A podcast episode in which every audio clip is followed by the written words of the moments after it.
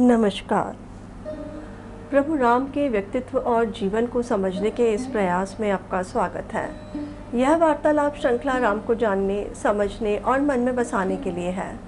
इसमें मैं योगिता पंत अपने मार्गदर्शक एवं गुरु अनिल चावला जी के सम्मुख कुछ जिज्ञासाएँ प्रकट करती हूँ और वे समाधान करते हैं। आइए इस वार्तालाप का आनंद लें। अनिल जी बहुत बहुत स्वागत है आपका। नमस्कार। अनिल जी पिछले प्रकरण में आपने बताया था कि कुंभकर्ण का वध किस प्रकार से हुआ था।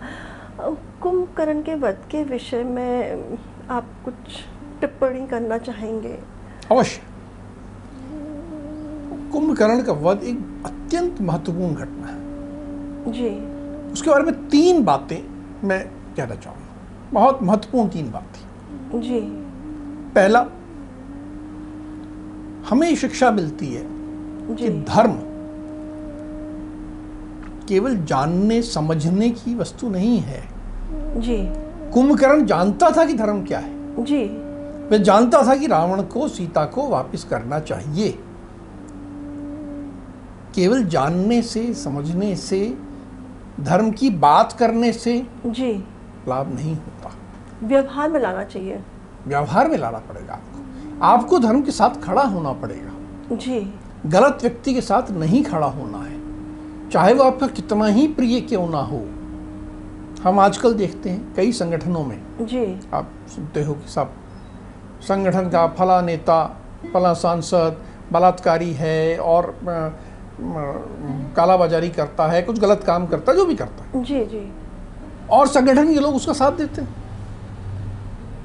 जी। नहीं साहब हमारे यहाँ तो ये कि हम संगठन में जो है हमारा नेता जो करेगा हम उसके साथ खड़े अपना हित देखते हैं। आप अपना हित कहो या ये एक फॉलोअर वाली पीछे अनुयायी वाली मानसिकता कि हम तो उनके पीछे चलते रहेंगे। जी। यही कुंभकर्ण का भी विचार था। और ये गलत है। ये नहीं करना धर्म के लिए हमें किसी से भी शत्रुता मोल लेनी पड़े। जी। ले लेनी चाहिए। इस पे कोई किसी तरह का जिसे अंग्रेज़ी में कहते हैं कॉम्प्रोमाइज करना जी। कोई समझौता कर लेना नहीं। जी। इन पे समझौता नहीं हो सकता जो गलत है वो गलत रहेगा। जी। मैं बलात्कारी का अपहरणकर्ता का काला बाजारी करने वाले का साथ नहीं दूँगा चाहे कुछ भी हो जाए। जी। चाहे वो कोई भी हो मैं साथ नहीं दूँगा। ये पहली बात हमें समझनी बहुत हिम्मत चाहिए इसके लिए। बिल्कुल हिम्मत चाहिए। जो विभीषण के पास थी जी। कुंभकर्ण के पास नहीं थी। जी। बहुत विशाल था सब कुछ था लेकिन उसके बाद वो हिम्मत नहीं थी कि वो रावण के विरुद्ध जा सकता। जी। दूसरी बात जो उस पूरे प्रकरण में हमें सीखनी चाहिए एक कहीं ना कहीं बहुत प्रशंसनीय है। जी। वो है कि किस तरह वानर सेना के नेतृत्व ने व्यवहार किया। सामने एक विशाल पर्वत चला आ रहा है। जी। कोई आशा नहीं है कि हम उसके खिलाफ जीत सकते हैं। जी। उसके विरुद्ध हमारे पास नहीं है। जी। लेकिन फिर भी लड़ रहे हैं।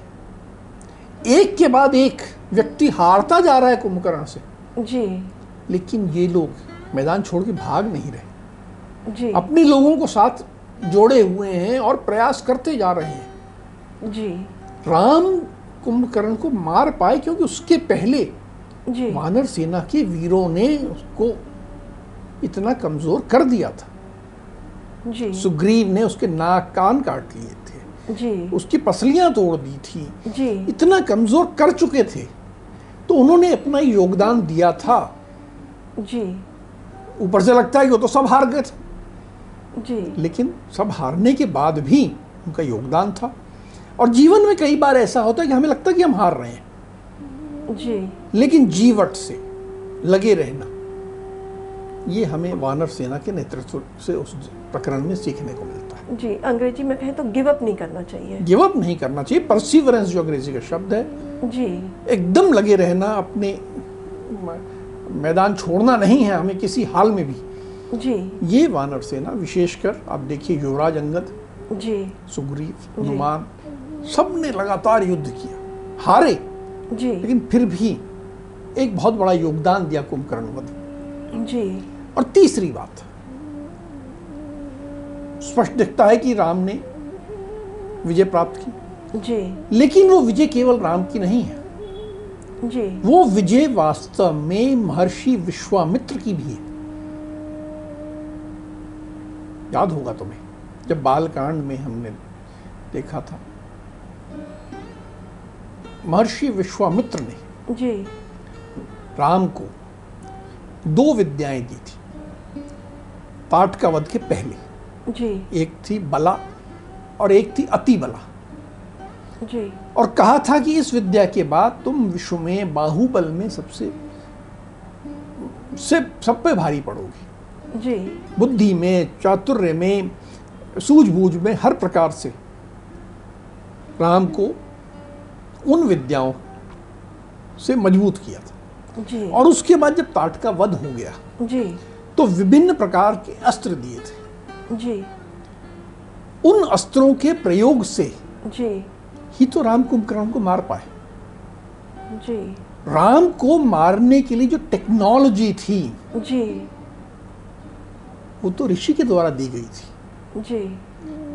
हम प्रयास करें अच्छी। बात जी। हम जुटे रहें सब अच्छी बात जी। लेकिन जो इंटेलेक्चुअल क्लास है जो विद्वत जन हैं जो ऋषिगण हैं जो आज के ज़माने में प्रोफेसर हैं जी। दिमाग का काम करने वाले हैं टेक्नोलॉजी डेवलपर्स हैं जी।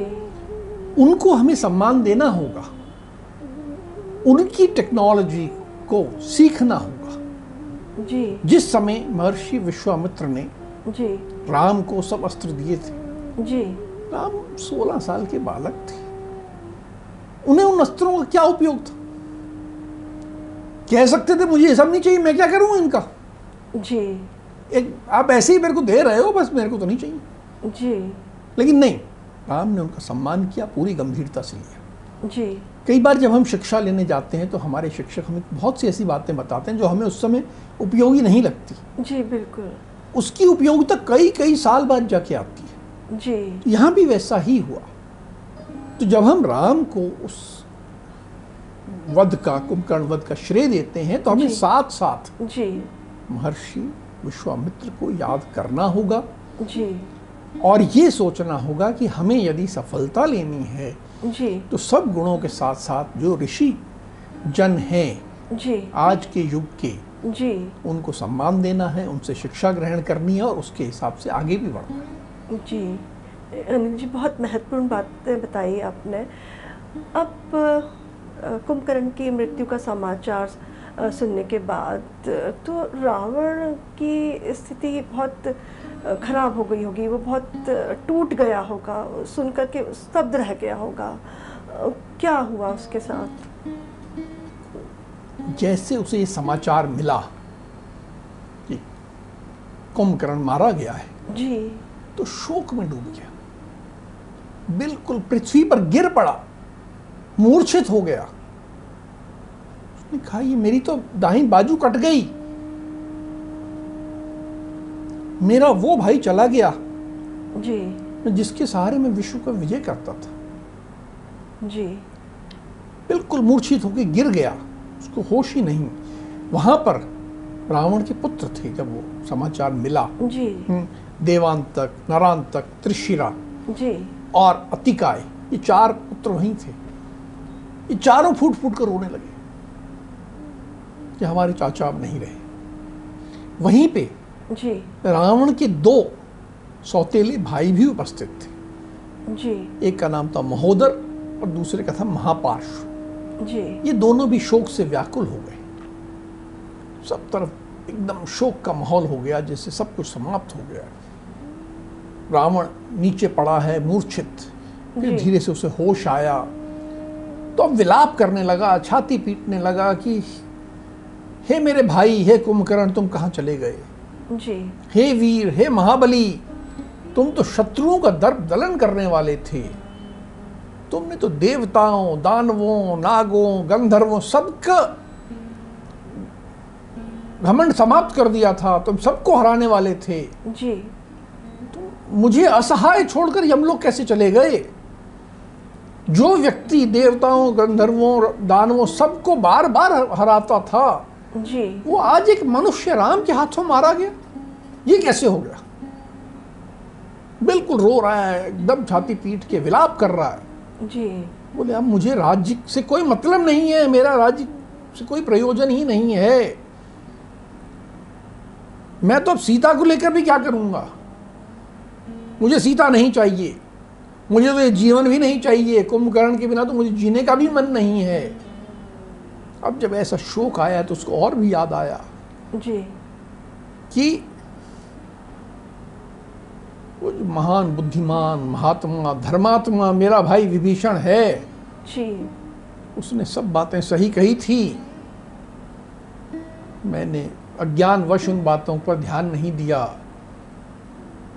पहले जब प्रहस्त मारा गया जी। तब भी मेरे दिमाग में ये विचार आया आज जब मेरा भाई कुंभकर्ण गया है तो मैं विभीषण की बातों को याद कर करके बहुत लज्जित महसूस कर रहा हूँ। मुझे दुख हो रहा है कि मैंने विभीषण की बात क्यों नहीं मान ली।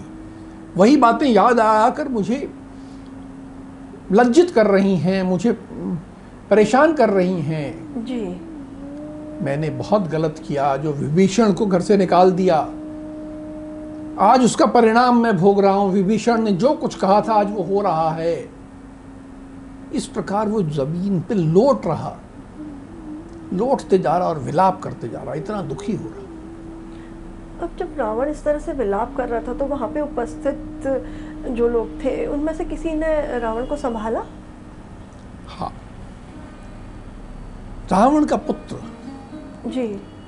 त्रिशिरा जो वहाँ था बहुत वीर महाबली जी। था। वो भी रो रहा था लेकिन उसने अपने आप को पहले संभाला। जी। और फिर अपने पिता को संभाला। उसने पिता को कहा कि पिताजी ये सत्य है कि हमारे मजले चाचा अब नहीं रहे। जी। इसमें भी कोई शक नहीं कि वो महान पराक्रमी थे। जी। बहुत उनकी कीर्ति तीनों लोगों में फैली थी। जी। महाशक्तिमान थे बहुत ही शक्ति थी उनमें। लेकिन उनके जाने पर आप जिस तरह विलाप कर रहे हो जी। वह ठीक नहीं है। जो श्रेष्ठ पुरुष हो, पुरुष होते हैं वो ऐसे किसी के लिए नहीं रोते। ये ठीक नहीं है जो आप कर रहे हैं। आप अपने आप को संभालो। आप कोई साधारण पुरुष नहीं हो। आप अकेले महाशक्तिशाली हो। आप में अकेले में इतनी क्षमता है कि आप तीनों लोगों से एक साथ लोहा ले सकते हो आप इतने समर्थ हो। जी। आप के पास शक्तियों की कमी नहीं है। जी। आपके पास तो ब्रह्मा जी की दी हुई शक्ति है। उनका दिया हुआ कवच है धनुष है बाण है और इतना विशाल रथ है इतना उस रथ की का मुकाबला कौन कर सकता है? जिसमें एक हज़ार पशु जोते जाते हैं इतना विशाल रथ। जी। आपने अकेले देवताओं का दानवों का कई बार उनके सामने विजय प्राप्त की है उनको कई बार पछाड़ा है आपने? जी। आप यदि अस्त्र शस्त्र सज्जित होकर युद्ध भूमि पे पहुँच जाए जी। तो आप ये राम कौन है? कुछ नहीं है। आप इसको दंड दे सकते हैं। आप इतने शक्तिशाली हैं। जी। और महाराज आप तो दंड दे सकते हैं। जी। पर यदि आपकी इच्छा हो जी। तो आप यहीं रहे। मुझे आज्ञा दें। जी। मैं युद्ध के लिए जाऊँगा।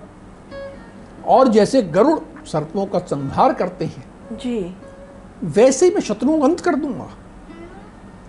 आपको कुछ चिंता करने की आवश्यकता नहीं है मन छोटा करने की आवश्यकता नहीं है। आज जब मैं युद्ध में जाऊँगा मेरे द्वारा मारे जाकर राम सदा के लिए सो जाएँगे। आपकी चिंता सदा के लिए समाप्त हो जाएगी बस आप मुझे आदेश दीजिए। जी। जब त्रिशिरा ने युद्ध के लिए उत्साह दिखाया। तो उसका किसी और ने भी साथ दिया या समर्थन किया? जब त्रिशिरा ने ये माहौल बना दिया जी। तो सब और एक उत्साह गया। जी। रावण राक्षस राज जो बिल्कुल नीचे पड़ा था जी। हिम्मत टूट चुकी थी उसको एकदम संतोष प्रसन्नता का भाव आया।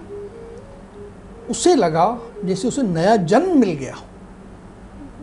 उसको लगा मेरे पुत्र खड़े हैं मैं शक्तिशाली हूँ। जी। तो मैं क्यों रो अब पिता का ये भाव देख के बाकी भी जो पुत्र थे जी। वो भी उत्साह में आ गए। जी।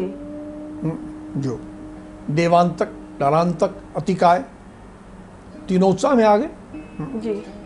चारों रावण के पुत्र जो ये इंद्र के समान पराक्रमी थे साधारण नहीं थे। जी। माया विशारद थे आकाश में विचरण करने वाले थे रण बांकुरे थे और देवताओं का भी दर दलन करने वाले थे। जी।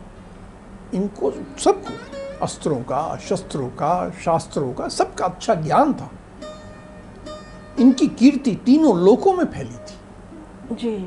कोई साधारण व्यक्ति नहीं थे। जी। पूरे तीनों लोकों में कई बार इनका गंधर्वों से किन्नरों से नागों से देवताओं से यक्षों से कई बार उनका युद्ध हुआ। जी। लेकिन कभी किसी ने ये नहीं सुना कि उनकी पराजय हुई हो। इतने शक्तिशाली थे। जी। जब इन सबने कहा कि हम युद्ध के लिए जाना चाहते हैं जी। तो रावण प्रसन्न हुआ। उसने अपने इन चारों पुत्रों को अच्छे अच्छे आभूषणों से विभूषित किया। जी। आशीर्वाद दिया। जी। और आज्ञा दी कि तुम युद्ध में जाओ। अब ये चार जा रहे हैं। जी। तो उसके साथ उसने जो उनके उसके सौतेले भाई थे जी। महापार्श्व और महोदर जी। इनको भी कहा कि तुम भी इनके साथ जाओ। ताकि ये छह वीर महाकाय थे जो तीनों लोगों में जाने जाते थे अब ये छह वीर युद्ध के लिए तैयार होकर चले। जी ये छह योद्धा जब युद्ध के लिए निकले तो निश्चित ही वो लोग अस्त्र शस्त्र के साथ निकले होंगे। तो उसके बारे में कुछ बताइए कि किस तरह से गए वो लोग युद्ध के लिए? कि ये राज परिवार था। जी। रावण के चार पुत्र दो भाई। जी। तो स्वाभाविक है कि पूरी सेना साथ थी। जी। विशाल सेना थी। जी। और ये हर कोई अपने अपने अलग अलग वाहन पे था। जी। महोदर थे वो एक विशाल हाथी पे था। जी। त्रिशिरा। इसमें एक बात बता दूँ कि त्रिशिरा उसका नाम कैसे आया? उसके तीन सिर थे। और अपने आप में बहुत विलक्षण। जी। वो एक उत्तम रथ पे था।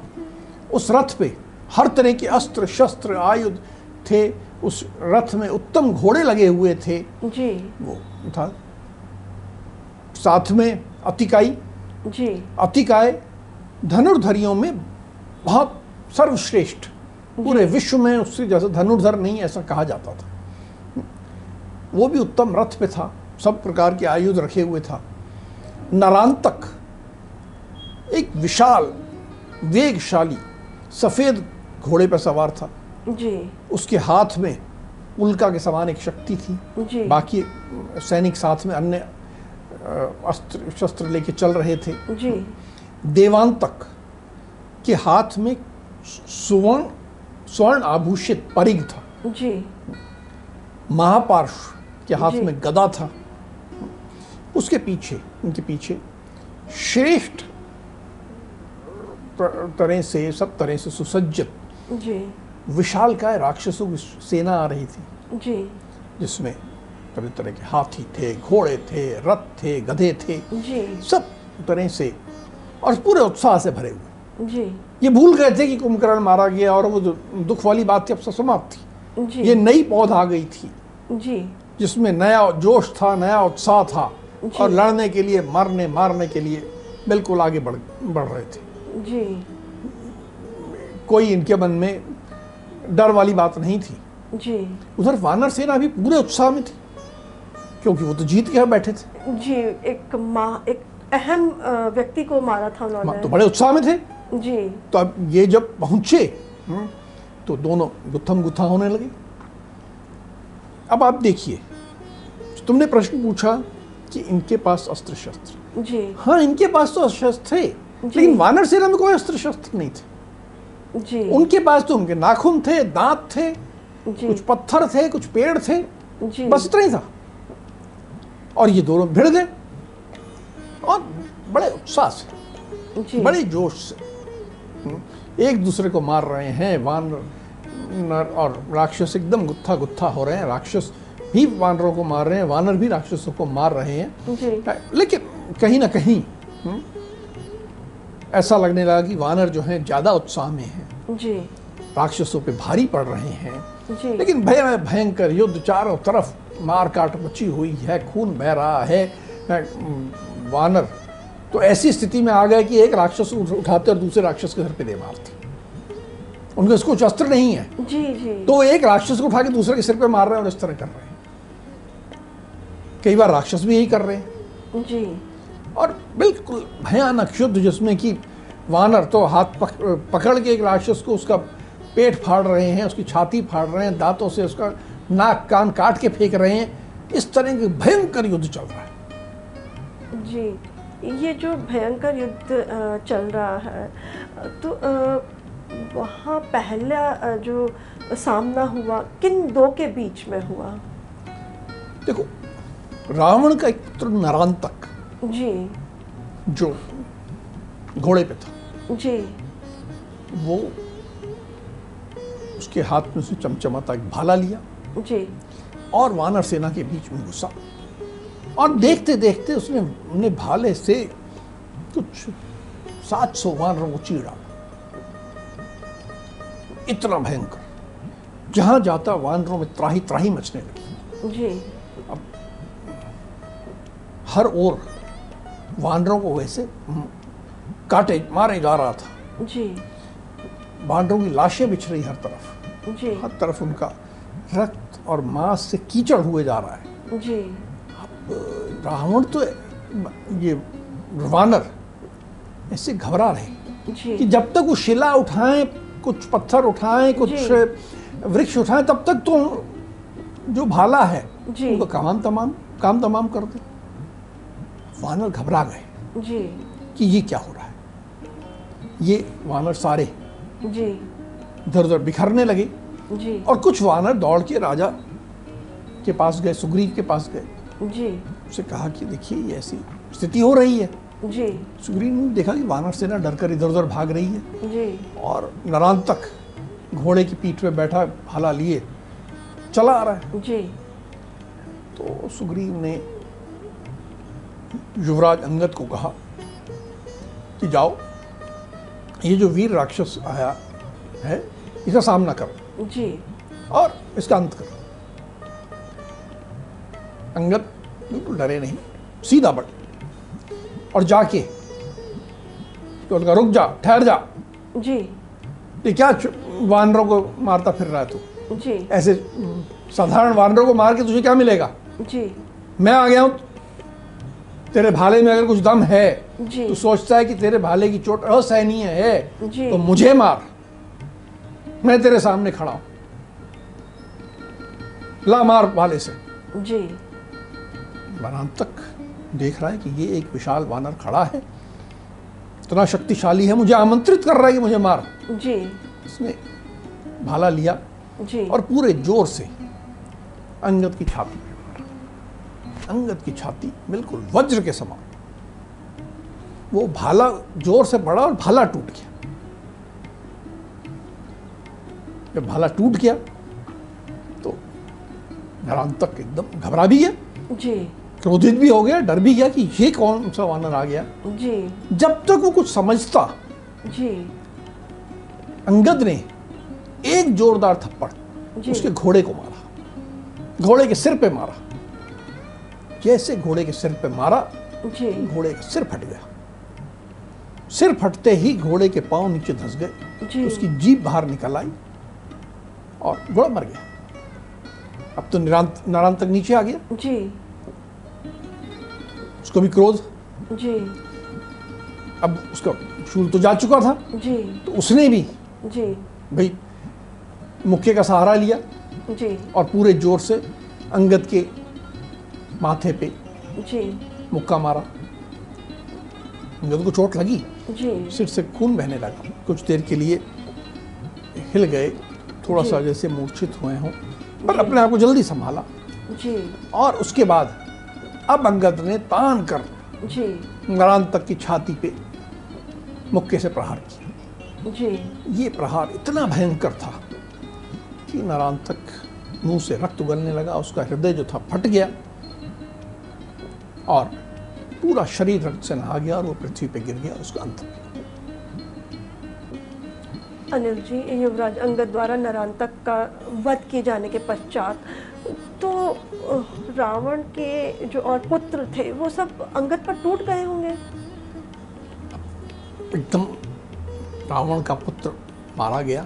जी। वहाँ पर इतने सारे और थे जी। तो उसमें से तीन लोग दो पुत्र जी। और एक भाई।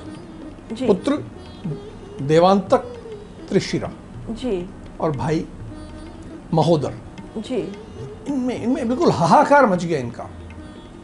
ये एकदम चीतकार कर उठे कि हमारा भाई मारा गया है। तीनों क्रोधित हो गए तीनों ने अंगद को घेर लिया। अब तुम्हें याद होगा महोदर जो था एक हाथी पे था। जी। वो गजराज के ऊपर चढ़ ऊपर चढ़कर अंगद पे धावा बोलने लगा। देवांतक जी। ने अपने हाथ में भयानक परिग लिया हुआ था। जी। उससे आक्रमण कर रहा है।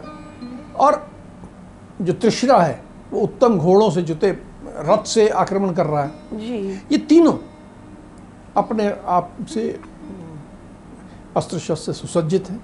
और जी। अंगद खाली हाथ खड़ा है उसके पास कुछ नहीं है। जी। उसने देखा तीनों मुझे घेर रहे हैं। जी। उसने एक वृक्ष उठाया जी। और देवांतक पर दे मारा। पर त्रिशिरा ने अपने बाणों से वृक्ष के टुकड़े कर दिए और देवांतक को कुछ नहीं। जी। अब अंगद को लगा कि ये तो तीन लोग हैं। जी और अकेले अंगद। अब मुझे और संभलना होगा। जी। तो आकाश पे चले कूद गए। और आकाश में कूद के बार बार शिला वृक्ष की वर्षा करने लगी। जी। लेकिन जो देवांतक था जी। उसने अपने परिग से जी। वृक्षों शिलाओं सबको दूर भगाता गया। और त्रिशिरा ने जी। अपने बाणों से अंगद पर बाण वर्षा करने लगा। महोदर जी। हाथी पे बैठा था। जी। उसने हाथी पे बैठे हुए अंगत के ऊपर तोमरों से प्रहार करना प्रारंभ किया। जी। तो ये प्रहार हो रहा है। जी। देवांतक जी। ने परिक के द्वारा चोट पहुंचानी शुरू की। जी। लेकिन उसने चोट पहुँचा थोड़ा हट गया इन दोनों को मारने दिया। जी। अब तीन तीन निशाचरों का आक्रमण हो रहा है। जी। लेकिन अंगद जो है बड़े बहादुरी से लड़ रहे हैं विचलित नहीं हुए दुखी नहीं हो गए व्यथित नहीं हो गए। जी। उन्होंने मौका देखा और महोदर के गजराज को जी। एक जोरदार थप्पड़ मारा। वो इतना जोरदार थप्पड़ था कि गजराज की दोनों आँखें निकल के बाहर गिर गई। और वो मर गया। कि मरते ही जी। वो तो नीचे गिर गया। जी। अंगद ने उसी हाथी का एक दांत उखाड़ लिया। जो हाथी का बड़ा सा दांत बाहर निकला होता जी, है जी, जी। वो एक दांत उखाड़ा। और वो दांत लेकर जी। उसको एक शस्त्र के रूप में प्रयोग करते हुए उसने देवांतक पर चोट की। जी। देवांतक बिल्कुल हिल गया। इतनी जोरदार चोट थी। जी। उसके शरीर से रक्त बहने लगा। देवांतक ने बड़ी कठिनाई से अपने आप को संभाला। जी। फिर परिग उठाया। जी। और इस बार उसने परिग से अंगद को दे मारा। जी। परिग की चोट जोरदार थी। जी। परिग की चोट से जी। अंगद हिल गए। जी। एक क्षण के लिए भूमि पर भी बैठ गए। जी। फिर उठे संभाला अपने आप को। जी। त्रिशिरा बाणों की वर्षा कर ही रहा था। जी। इस प्रकार सब मिलके घेर रहे थे। जी। युवराज अंगद को तीन राक्षसों ने घेर रखा था। तो ऐसे में कोई वानर वीर उनकी सहायता के लिए बढ़ा? वहीं पे जी। सेनापति नील और पवन पुत्र हनुमान जी। ने देखा जी। कि ये हमारा युवराज तीन से घिरा हुआ है। तो इसलिए अब इसकी हमें आगे जाना चाहिए। नील ने एक पर्वत शिखर उठाया और त्रिशिरा पर दे फेंका जी। त्रिशिरा ने बाणों से उस पर्वत शिखर के टुकड़े टुकड़े कर दिए। जब त्रिशिरा ने इस तरह किया तो देवांतक को बड़ा हर्ष हुआ। और जोश में आ गया कि हम शक्तिशाली हो रहे हैं। जी। उसने जो परिग उसके हाथ में था उसने वो परिग लिया जी। और वहीं हनुमान थे। जी। तो उसने हनुमान पर धावा बोला। जी। वीर हनुमान ने देखा कि आया है। जी। परिग से मुझ पर धावा बोल रहा है। जी। उन्होंने अपना मुक्का लिया और पूरे ताकत से जी। देवांतक के सिर पे दे मारा। जो देवान तक के सिर पे दिया जी। देवांतक का सिर फट गया। दांत आँखें जीप सब बाहर निकल आई जी। और उसके प्राण पखेड़ू उड़ गए। प्राण शून्य होके वो गिर पड़ा। जी। ये देवांतक की मृत्यु होना तो एक प्रसन्नता की बात है पर वहाँ पे त्रिशिरा और महोदर वो भी तो युद्ध कर रहे थे? हाँ। उन्होंने देखा त्रिशिरा ने देखा कि मेरा भाई देवांतक जी। मारा गया। अब उसका क्रोध और बढ़ना स्वाभाविक था। जी। महोदर का भतीजा मारा गया था। जी। बहुत क्रोध में। जी। उसने नील पर अपने हाथी के साथ वो हाथी पे था। जी जी। हम्म, उसे दूसरा हाथी ले लिया था। पहला हाथी मर चुका था। जी जी। दूसरा हाथी लिया था उस पर चढ़ गया था। जी। हम्म, उसने नील पर बाणों की वर्षा प्रारंभ की। हम्म, नील के सब अंगों में जैसे बाण लग गए। जी। एक के बाद एक बाण लगे जा रहे थे। जी। नील ने अपने आप को संभाला बहुत शक्ति ली। फिर एक पर्वत शिखर था जिसमें बहुत सारे वृक्ष थे। जी। बहुत विशाल था। जी। उसे उठाया। हम्म, और उस वृक्षों सहित उस पर्वत शिखर को लेके महोदर के ऊपर फेंक के दे मारा। जी। वो इतना भारी था इतना विशाल था जी। कि महोदर और उसका हाथी जी। दोनों मारे। का अंत हो गया। अब ये महोदर भी मारे गया तो त्रिशिरा तो बहुत ही क्रोधित हो गया होगा। तो क्रोधित होना स्वाभाविक था। चाचा मारा गया। जी। भाई मारे गए तो त्रिशिरा को और अधिक क्रोध आ गया। उसको हनुमान दिखा। जी। उसने हनुमान पर बाणों की वर्षा प्रारंभ की। जी। हनुमान ने पर्वत शिखर चलाया जी। त्रिशिरा धनुर्धर बहुत अच्छा था। उसने पर्वत शिखर को चूर चूर कर दिया। जी। कोई फ़र्क नहीं पड़ा टुकड़े कर दिए। जी। हनुमान ने वृक्षों की वर्षा की तो फिर उसने वृक्षों को काट दिया। कोई असर नहीं पड़ा। जी। तो अब हनुमान को लगा कि कुछ और करना पड़ेगा। जी। तो अब हनुमान बाणों की परवाह किए बिना कूद के उसके रथ के पास पहुँचे। और अपने नाखूनों से अपने पंजों से जी। उन्होंने त्रिशिरा के रथ के घोड़ों के पेट फाड़ दिए। एक के बाद एक सारे घोड़े मार दिए। केवल नाखून और पंजे की शक्ति से। समाप्त हो गए। रथ उसका अब आगे नहीं बढ़ सकता था। जी। त्रिशिरा और शक्ति में और एकदम क्रोधित हो गया। जी। आग बबूला हो गया कि ये क्या किया इसने? जी। मैं इसके वृक्ष पर्वत शिखर चट्टानों सबका मुकाबला कर रहा हूँ। और ये आया इसने मेरे घोड़ों को तो ऐसे क्रूरता से जी। फाड़ के रख दिया। उसने एक शक्ति ली जी। और हनुमान पे चलाई। हनुमान इस समय इतने अपनी पूरी शक्ति में थे कि साधारणतः शक्ति को कोई रोक नहीं सकता। लेकिन हनुमान उछले और उन्होंने शक्ति को हाथ में पकड़ लिया। और पकड़ के जी। एक तरफ़ फेंक दिया। ये देखकर जी। त्रिशिरा और आश्चर्यचकित रह गया। जी। तोड़ने के बाद शक्ति को तोड़ने के बाद हनुमान ने भारी गर्जना की। अब वो पूरे अपने स्वरूप में आ चुके थे। जी। विशाल स्वरूप में थे। अब त्रिशिरा ने सोचा मैं क्या करूँ? ये सामने खड़े हैं। जी जी। हम्म दूर नहीं है। इस बार उन्होंने तलवार ली। जी। और तलवार से हनुमान की छाती पर प्रहार प्रहार किया। जी। उस प्रहार से हनुमान को कुछ नहीं। हनुमान ने त्रिशिरा को एक जोरदार थप्पड़ मारा। जी। वो थप्पड़ ऐसा था कि त्रिशिरा पृथ्वी पर गिर पड़ा। उसके मूर्छित हो गया। जी। जब वो मूर्छित हो गया। उसके हाथ से तलवार छूट गई। जी। हनुमान ने उसकी तलवार उठा ली। जी। और फिर एक बार बहुत ज़ोर से गर्जना की जी। कि ये मैंने देखो कर दिया है। जी। उन्होंने जो गर्जना की और वो जो मूर्छित थोड़ी देर के लिए हुआ था उस गर्जना से। और त्रिशरा को जाग गया। जी। और फिर से लड़ने के लिए तैयार हो गया। जी। इस बार उसने हनुमान को एक मुक्का मारा। जी। पूरी शक्ति से। हनुमान मुक्के से बिल्कुल विचलित नहीं। जी। अब उनके हाथ में तलवार थी। जी।